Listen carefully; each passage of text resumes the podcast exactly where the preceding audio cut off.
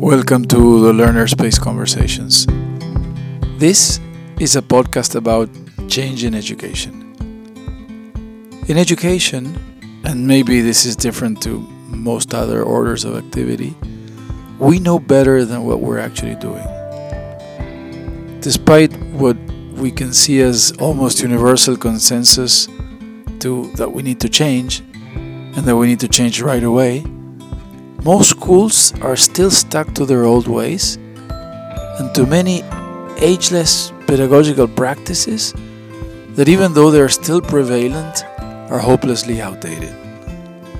We are once more hosting a space for classroom teachers, educators in general, authors, speakers, and why not also for dreamers who are working for change in education. We want to listen to the voices of those who have a different perspective, those whose thoughts, words, and above all, whose actions inspire us to change. And today we have a very special guest. Dr. Indre Viskontas is a professor at the University of San Francisco, and she holds a PhD in cognitive neuroscience. She is also an opera singer, an opera director, neuroscientist, creativity expert, science communicator, TV host, and podcaster. And Indre is also a lecturer at the Great Courses. I would emphatically recommend her latest course on the effects of technology on the brain, and her other courses deal with brain myths and creativity. We thought it would be wonderful to have Indre today here with us and ask her about the frontier of neuroscience, creativity, technology, and how that may impact our schools. Welcome, Indre. How are you? Oh, I'm, I'm really well. Thank you so much for having me.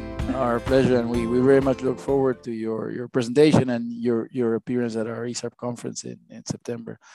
Yeah, my flights are booked. Good. Um, tell us about your unique journey or your very particular journey, especially how you've managed to kind of marry very different fields in, in your life and your vocation.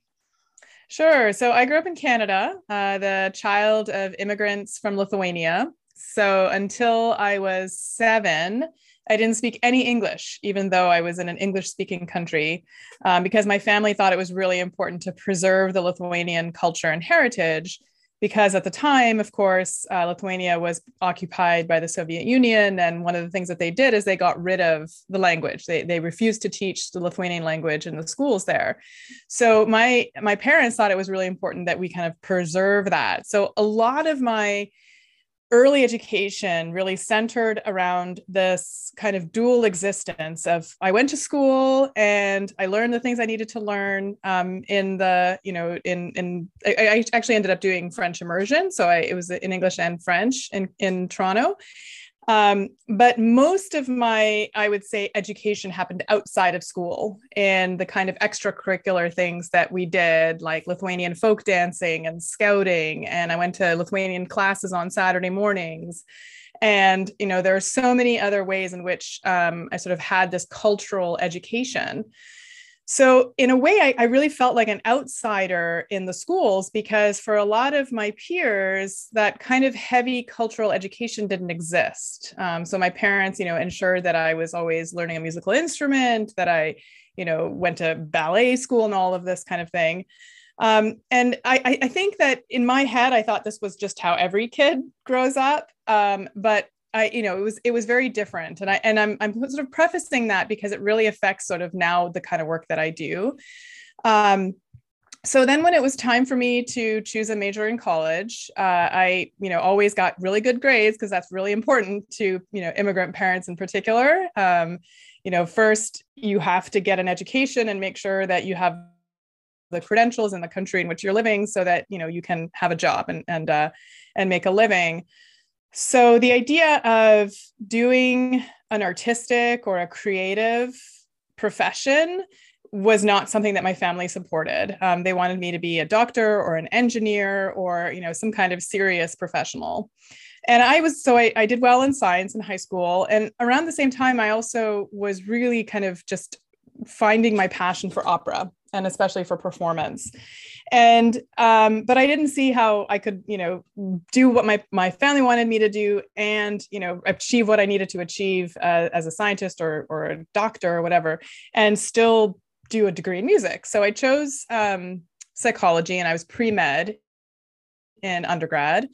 And then as I got further along the way, I realized that if I did go to medical school, my time would be so tied up with all of these responsibilities. I watched my brother go through this, who's an orthopedic surgeon, and he had zero time in his 20s to do anything other than medicine.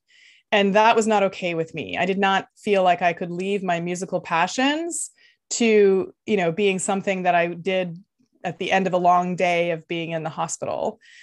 So I tried to think of how I could still get the credentials that I needed, still open up a lot of opportunities, but have the time available in order to have these other pursuits. And that's when I came upon a PhD in psychology. In my mind, I thought getting a PhD was a little bit like being an undergrad, where you know you had lots of free time. you went to a couple of classes and then you had free time to do whatever you wanted. And in the PhD program, well, you only need to take classes for the first two years. The rest of the time, you know, you were just working on your projects.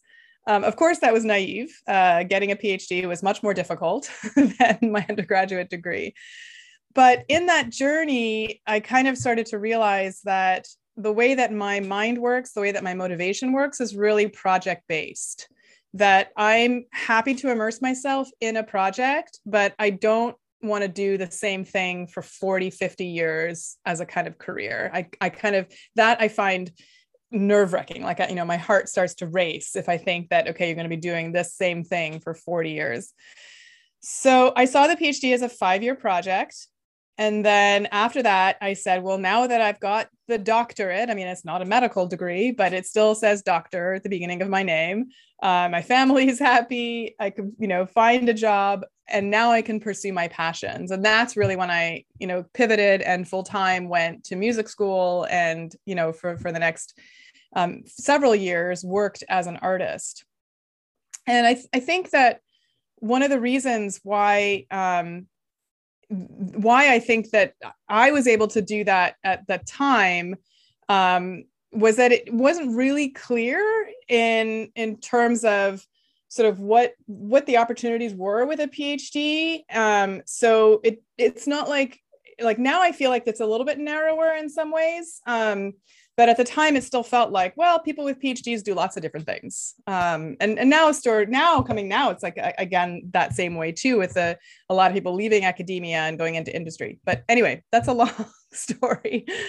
Um, no, so that's it, essentially yeah I, I, I, I, can't help but asking you a couple of questions related to your story. Um, now you're you're pretty unique in in your field of expertise and you know i've listened to your courses i've read some of your stuff and and you know fascinating stuff. And it's so unique and and so um, interesting for for many of us because it is at the intersection of fields that are uh, of, of general interest and, and your own passion for music um, i think can resonate with many of our, our listeners and many of our listeners students who are now trying to find their way through school. Um, do you think that in retrospect this this forcing you to do a respectable career at the end of the day paid off? And related to that what would have happened if you had been in a school system where uh, school had actually eh, helped you follow your passion wholeheartedly yeah, I mean, I don't know the answer to that second part of that question um, because I feel like you know there are there are really great music schools, there are really great arts schools, but they don't serve every student. And I see a lot of students at the San Francisco Conservatory of Music where I have a, an appointment who um, who are feeling just as much pressure to succeed as musicians as people in medical school feel to succeed as physicians and they're just as stressed out about it. It becomes no longer just the pursuit of some higher passion. It becomes about how do I get, how do I make money doing this thing that I'm good at? Um, so I think that that that problem is true in any field. I think that I am lucky that it happened the way it did for me. And I don't think I could be where I am today if I hadn't done the PhD first um, because I have encountered a number of musicians who have the opposite path, where you know they devoted their 20s to music, and then in their 30s or later they decided that they wanted to go back and do a PhD or do a medical degree. And I think it's a lot harder at that point because they often have families and other obligations, and they can't really devote the same kind of time um, to you know a phd program or an md program that you can when you're 20s and you generally have fewer responsibilities. Um, and so i see a lot of people who maybe do it for a year or two and then don't complete it. And i know that we now live in a culture where if you don't have that degree there are a lot of doors that are closed to you especially in academia. Um, and for better or for worse i think to some extent there are some things that i learned doing my phd including finishing the thesis um, that make me qualified to be a professor at a university. And if I hadn't gone through those experiences, I don't think I could be a successful professor. Um, on the other hand, it's just a degree, it's just letters behind your name. And I know a lot of people who are very, very knowledgeable, who have the knowledge of a university professor without the degree, um, but for whom those doors that are closed. So, I mean, I guess my answer is that this this was my path. You know, I don't know how much further along in my musical career I could have gotten earlier on had I done that first as opposed to the PhD. Um, but I am very happy to be where I am. And I think that the reason that I can have a unique contribution to this intersection of these fields is because I both have the depth of knowledge in neuroscience and I have the experience of working as a creative and I know how challenging it is and what you need to do in order to you know work on being successful at that um, so, uh, so I don't think that I could, you know, that I could have gotten to where I am without both of those tracks. I don't know that I could have gotten here in a more direct route because 10 years ago, you know, you didn't tell anybody that you studied the neuroscience of creativity. if you told people that, you know, it was considered really fringe and not very scientific. Uh, I mean, the Society for the Neuroscience of Creativity is only maybe seven years old now. So it's a really new field. And um, it's only recently, I think, that people have started to see that you can bridge these two disciplines. You can actually um, learn from both of them. Uh, and it's not that they have to be separate the way they have been for so many decades. Thanks. That's that's a great segue to what I wanted to ask you next about creativity, and that's going to be the one of the focuses of your your dissertation, your your your uh, work with us at at ISARP.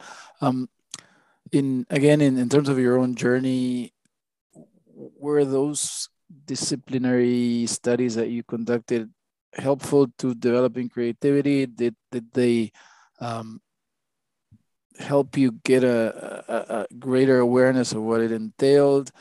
And how does that relate to what we could be doing at schools in, in the k-12 sector yeah, I mean, I, th- I think that there are a lot of misconceptions about exactly what creativity is. And that's where I think that the field of the neuroscience of creativity has made a lot of strides in recent decades, and why it's important that we sort of um, talk about the different aspects of creativity and how it's not just one unitary thing. Um, because the scientific studies of creativity helped me at times and then at other times i found them totally useless. And, and let me sort of explain how, how that that works. So i like to think of creativity as having three ways of being defined. One is in terms of the creative product. So is duct taping a banana to the wall an act of creativity or something else? Vandalism. Um, and the second is the creative person. So, what are the traits of a person who tends to choose a creative profession or who tends to succeed in a creative domain? And then, third, the elements of the creative process. And we know that the creative process actually um, has a number of different stages.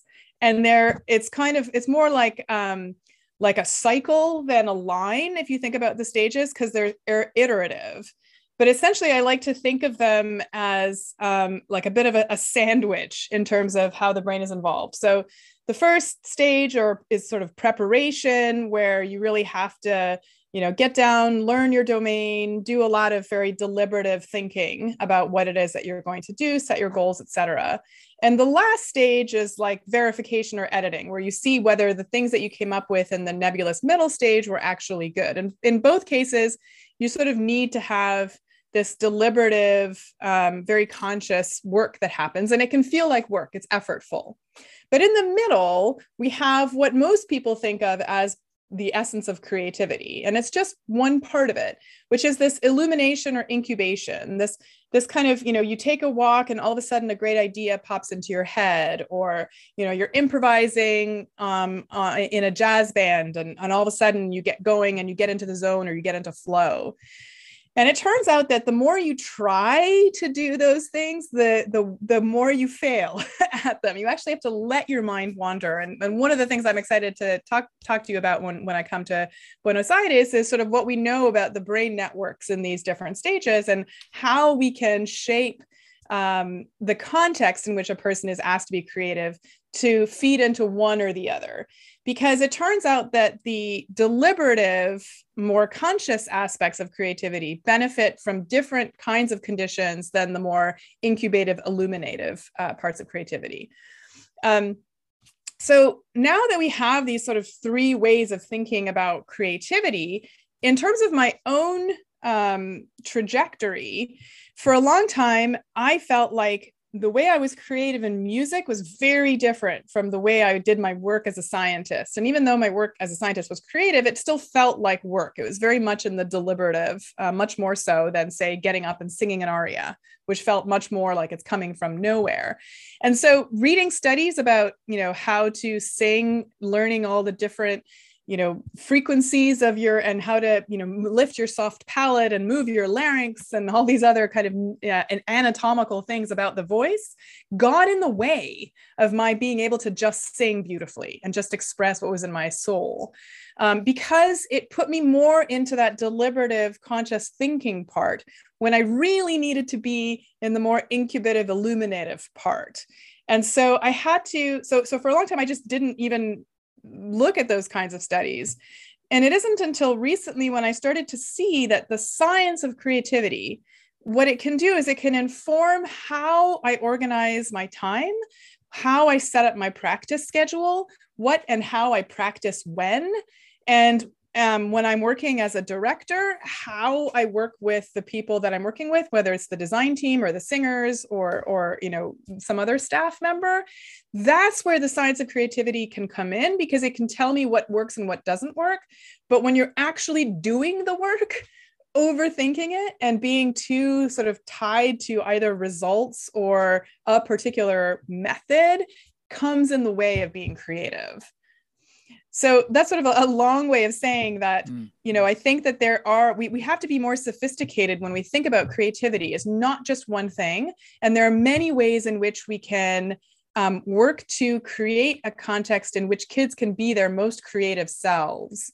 Um, but it's it's a nuanced thing as opposed to just saying look all you have to do is you know put them in a classroom with lots of natural light and play music and they'll be creative. And we know that doesn't hmm. work it'll work yeah. for one kid it won't work for another um, and so now we know much more about about why um, in terms of the the learning process and, and education um, when you were mentioning kind of the, the, the technique the the actual cognitive process of acquiring skills and content that will let you create content that is not just basic as mm-hmm. as a and and the creative process itself they're not mutually exclusive Mm-hmm. That's right.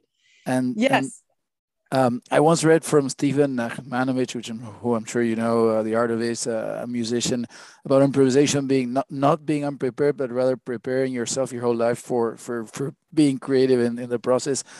How could you, now that you're also a parent and you're going through school in a different context, how do you see that in schools, and how could how can schools truly foster creativity more than paying lip, lip service to that?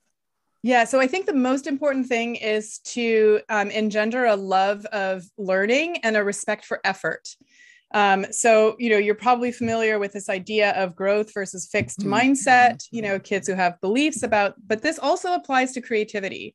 Um, in fact, it applies very much to when a person is being asked to be creative. One of the things we study in my lab is anxiety specific to being asked to be creative. We call it creativity anxiety. Um, and it turns out that a lot of kids develop, they, they get anxious when you say to them, be creative. But if you say to them, huh, you know, I have this problem, can you help me find a solution? They don't get anxious and they help you find all kinds of different solutions. There's something that we've sort of said, we've sometimes somehow put creativity on this pedestal, and the kids even see that. That if it hasn't like come quote unquote naturally, if it doesn't come effortlessly, I mean, we we so often um, uh, reward prodigies, you know, kids who seem to just pick something up without trying. And in the way in which we kind of reward that, what we're saying to the kid who's struggling is you're not as talented, you're not as creative. So, you know, struggle is something that, you know, tells you you shouldn't continue to do that thing so for me but but that's you know it turns out that most of these prodigies actually don't end up being eminent creatives. They end up being more imitative and they don't actually i mean they they, they don't succeed the way a, a, a child who has had to try really hard and who has learned with a growth mindset that effort is the path to mastery not something that they should be ashamed of because it suggests they're not talented. Um, and and so so I would say that you know that's something that is especially true when you're developing a skill that you're going to be using in a creative domain is to ensure that um, the child is finding the joy in the process in um, being rewarded for the way that they are trying not simply for getting to the end goal the fastest or the quickest Unfortunately, that is uh, far from reality in schools. We still operate in a mode that rewards results uh, over yep. anything else. And mm-hmm. schools build their self esteem more on exam results and uh, mm-hmm. achievement rather than, than, than the process. Um, what can we do? What, what can teachers do? I mean, every every teacher faces constraints. We, you know, every, every school has its own set of limitations and cultural norms, etc. But within the scope of what is doable, what would you suggest for for teachers in the classroom to do to to to kind of uh, encourage their students to go through the process, to not reward results, etc. I mean, I think it's really important to highlight improvement. And I will say that one of the most formative things in my education was when I was in first or second grade. And at the end of the school year, I won a medal for most improved student. And it was because when I started out, I got a D in spelling. And at the very end, I got an A. And that was incredibly formative for me to get up there and get a medal for improvement um, amongst all these other students who were getting it for you know all these other achievement things meant the whole world um, and I, I, think that that that's what we can do as educators is we can um, find ways in which even even the top student that comes in has room for improvement. And instead of get saying you know wow you know you've you've, writ- you've written the top essay or you've you know finished the the, the math programs the, uh, the fastest if you can say okay now let's see how much better you can be in you know how much you can improve over this time and you know sh- basically tracking difference scores rather than one score i think you know that could be really effective in terms of you know showing the kids you've gone from here to here not just you're here now. Um, i think is, is is is making sure that they see that they have done the improvement because a lot of kids have a very short memory. They don't remember like my son who's in you know just finished second grade he can read now he doesn't remember a year ago that he was literally in tears because he couldn't read. And it was seemed impossible to him. This idea of like you know taking this set of symbols and making sense of, the, of them seemed to him impossible. And now it's impossible for him not to read.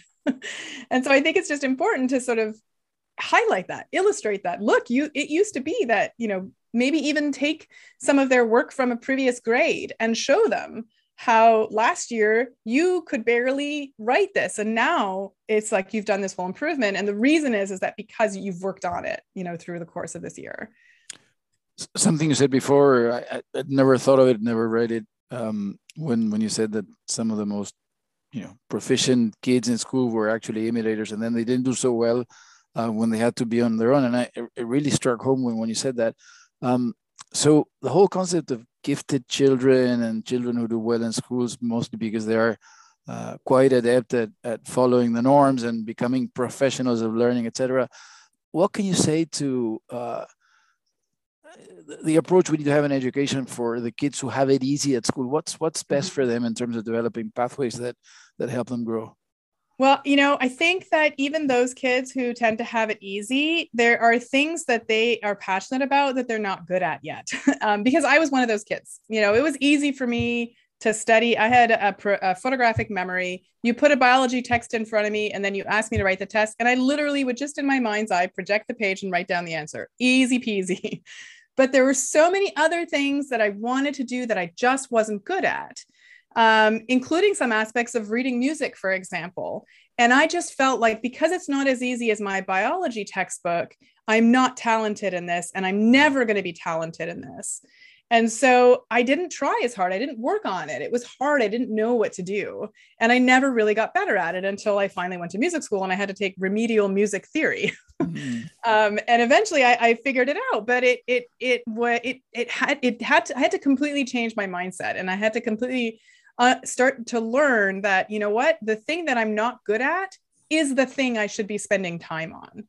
Um, with a lot of our gifted kids, we have them do the things that they are already good at, as opposed to focusing on the things that they're not good at, um, that are difficult for them. And I think the same applies, you know, and I, and I, I think a lot of, I mean, I actually see the world as um, just kind of a, a, spectrum of all kinds of neurodiversity, and the gifted kids being, you know, also, you know, having some strengths and some weaknesses. It's very rare that you can find a child who has no weaknesses. Um, and yet we play to their strengths. We don't address those weaknesses in the same supportive, unconditional way that we reward those strengths. Um, finally, our final topic, uh, I, I, I, recommend to all our audience to um, download or, or access from the great courses how digital technology shapes our, our brain. Um, fascinating course, and there's a you know breadth of subjects there. But um, as you as you're very aware, technology is both uh, you know uh, an enabler and the demon in education, and it's equally hailed as the, the next best thing for for a better future, as it is vilified for its negative effects. Um, and, and again, I encourage everybody to, to access the course, but what, what can you tell us about digital technology and how that has an impact or not in, in kids uh, and their development? Yeah, I mean, as you say, it's a, it's a 24 lecture course where it's yeah, over 100,000 words that I wrote.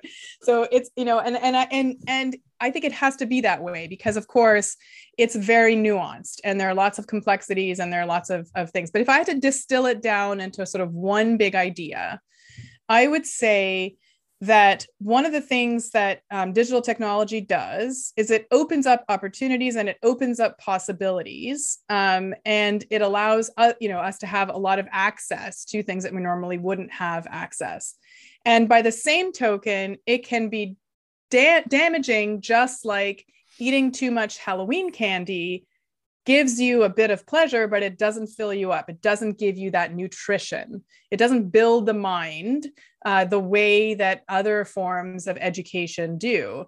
So we have to make sure that in the course of a child's education, we're not just snacking on digital technology bits that are rewarding in the moment that can keep our attention that are, are fun for for um, a short period of time and we're still allowing room for the main meal um, which is often in the in the form of sort of a deep dive into um, a particular mental framework so one example that i like to give uh, is reading fiction.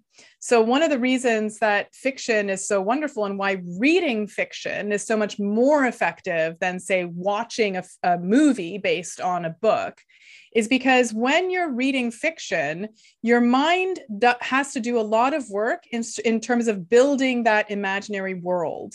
You have to imagine what the character looks like, you have to imagine the context. And the author of course can help and some authors you know are more uh, specific in terms of helping you build that imaginary world than others but I, that's why i think it's important to read a variety of authors. But in this process children learn to use their imagination to develop skills like empathy to be able to shift in perspective taking to understand that someone else might have a different point of view um, because in the course of the fiction they will be asked to go into the minds of different characters or a third person narrator or etc so it gives them the mental flexibility of creating a, a, fuller virtual world in their heads that isn't to say then that it isn't fun to incorporate some multisensory thing in the course of talking about the book. So let's say you know you're reading something like harry potter um, there's nothing wrong with after having read the book showing them the film so that and then talking about well how did this match up with what you imagined did harry look this way in your imagination? Did the school look this way? What's different and why etc and so i think that we can use technology to help maintain attention to you know open up accessibility all of these great things. But we have to remember to give them the main meal um, which is the ability to build have deep uh, engagement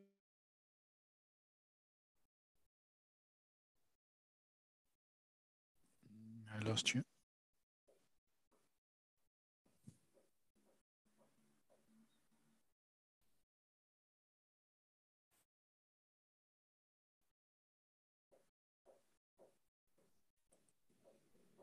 I lost you at the end. Oh, okay. Okay. Yeah. So so the, the last thing I was going to say is that is that digital tools don't have the same ability to help you build that kind of an inner mental model as the physical book. Final question. Um, you you're dedicating your your life and your your professional endeavors to many of the topics that are not covered in in K-12 education and even I would say in in you know in universities. Um, we are working we're doing everything we can to to try to you know bring a new newfound sense of awareness about what really matters in, in education how uh, as you said growth mindset how we should take care of our children's self-esteem um, how school should not be a, a, frustrating experience and such how do you see it from from your point of view and, and having done so much work in in areas that that should be more prominent in education. How do you see it, and how do you see the future of learning and, and the future of schools? So, it's it's hard to it's it's it's one thing to see to have a vision of what I think it should be like, and another to be grounded in the reality of you know where we're headed and where we're going.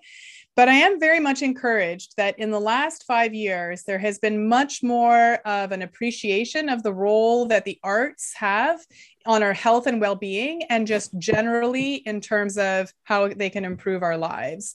And I think we are coming away from this idea that the arts are you know something that you include once everything else is paid for and you know situated um, and that instead we can use the arts to um, Im- to, to sort of get Im- improve the core curriculum. Um, I wrote a white paper a couple of years ago called Music for Every Child, and it essentially, you know, over the course of 30 or 40 pages, documented all the science behind what music education does to brain development and social development, et cetera, et cetera, et cetera. But the most important point that I used at the very end of the paper was an economic argument which is that if you have a music program in your school, you have generally higher attendance rates.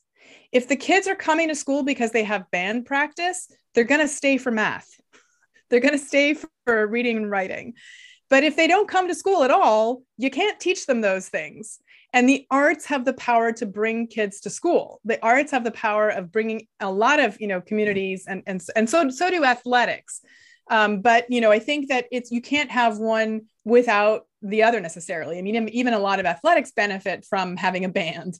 Um, so I think that we're starting to see not that, you know, having a music program comes at the cost of, you know, developing the core curriculum or getting those great scores on the standardized test, but rather enhances that those results. Like having a music program will increase will improve your standardized test scores for your school. So it is a good investment from an economic perspective as the evidence becomes more um, available is the you know you, you have to continue to evaluate that. And the music program itself has to grow and evolve to serve the community. Um, it doesn't make sense to, you know, bring a whole bunch of music that the kids have no concept or relationship with and that it becomes a chore for them to practice then you're not doing what you what, what music really can do um, which is which is bring bring people to go. So that's just one example. But i think that what i'm what i'm seeing too i mean certainly in the us the standardized test score thing is a failed experiment. I mean we're seeing that. We're seeing a lot of money being shunted away from public schools and towards private schools and or charter schools because we see that this kind of you know educational model where you're just teaching to the test is not effective um, so i think in the future as we learn more about uh, creativity and, and how to engender it how important it is in uh, in our workforce and you know the role that the arts can play in terms of bringing kids to school keeping them engaged and fostering their creativity um, I think we are going to have a better experience all around. And I think we are going to go away from this model of teaching to the test. At least I hope so. Thank you very much. We we very much look forward to hosting you here in Argentina in, in September and, and, and going deeper into some of these topics. Thanks a lot. Great. Oh, it's my pleasure. I can't wait.